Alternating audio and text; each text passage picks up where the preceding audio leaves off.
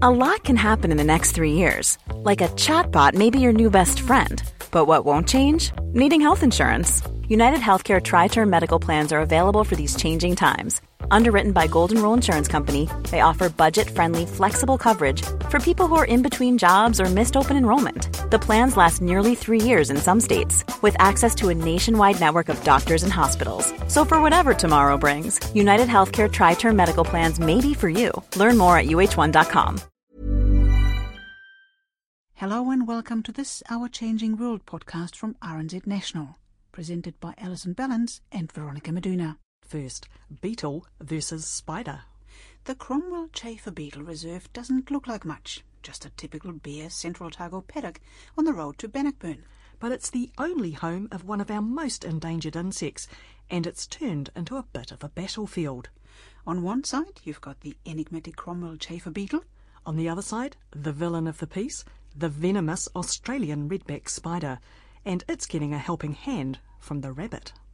Alison joins University of Otago master student Jackie Spencer to find out what's going on. I'm looking at how one invasive species, the rabbit, is aiding another invasive species, the Australian redback spider, to colonise the Cromwell Chafer Beetle Nature Reserve.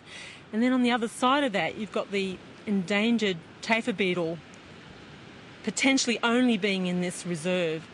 So, yeah, it's very important to see what's happening. So it's one of our most threatened invertebrates, I think, isn't it?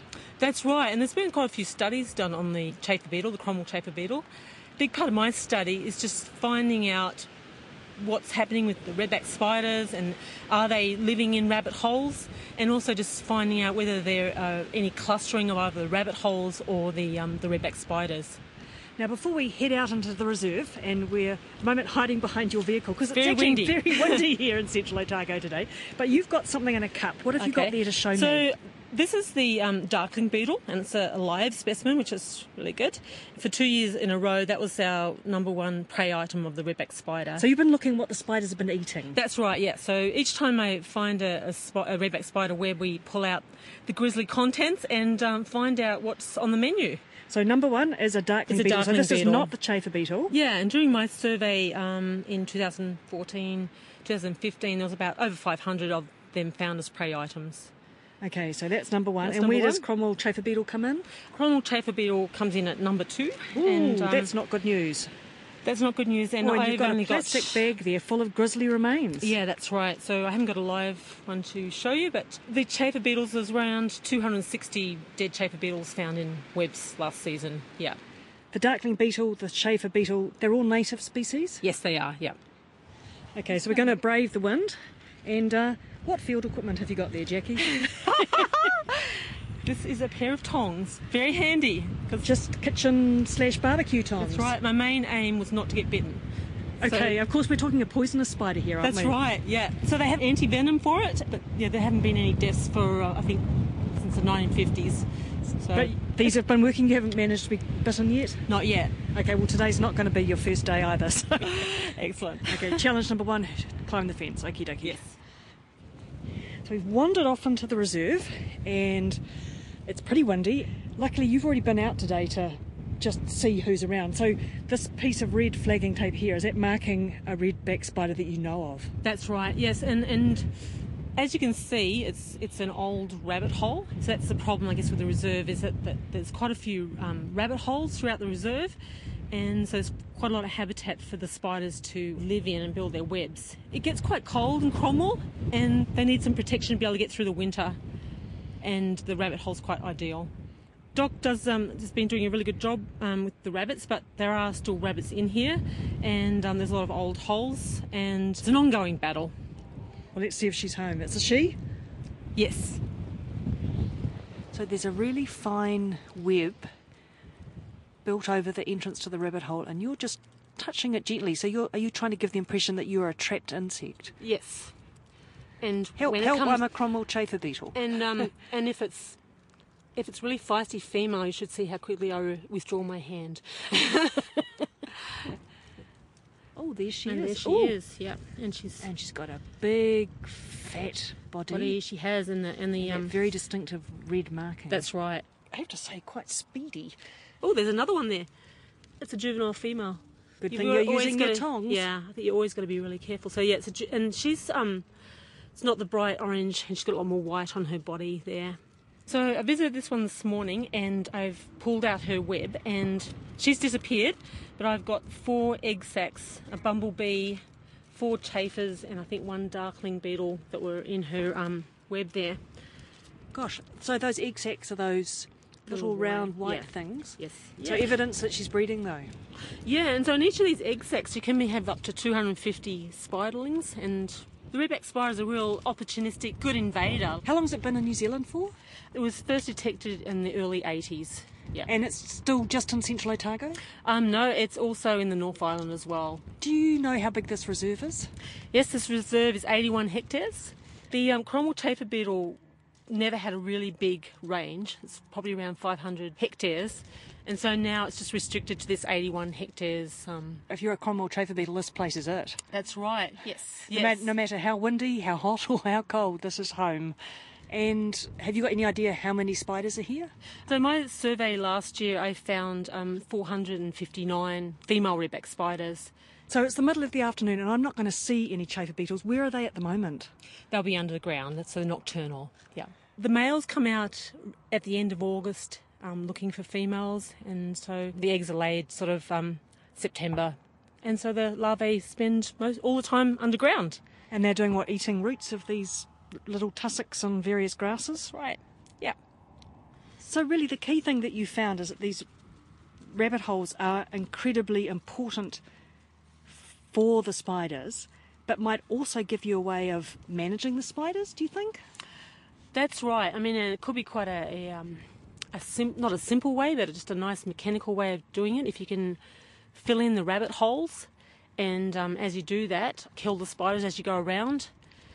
And then I guess the other part of that is managing the rabbits, making sure that you're preventing more rabbits coming in and digging more holes. So this idea of filling in the rabbit holes, have you trialled that in any way?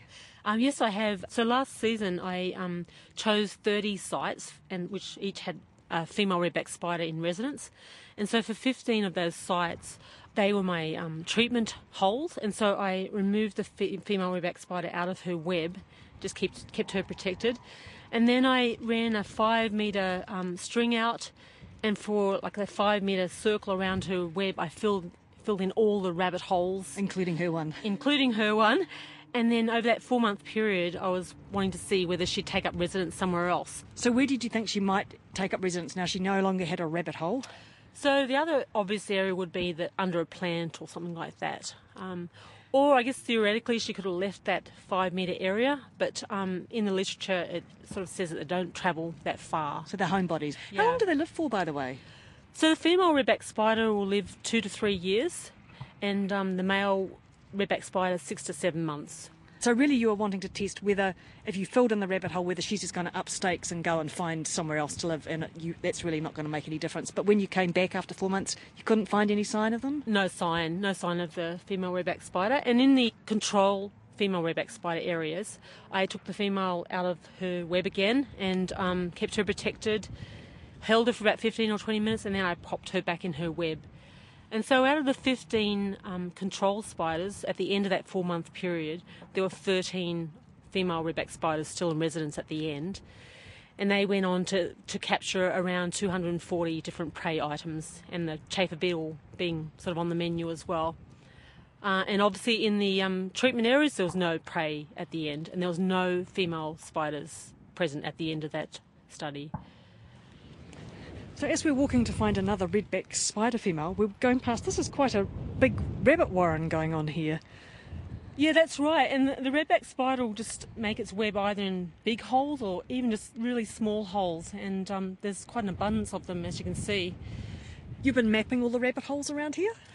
Yes, so when I was doing my survey, I GPSed every rabbit hole as much as I could in the reserve, and also I marked where all the redback spiders were that I saw as well.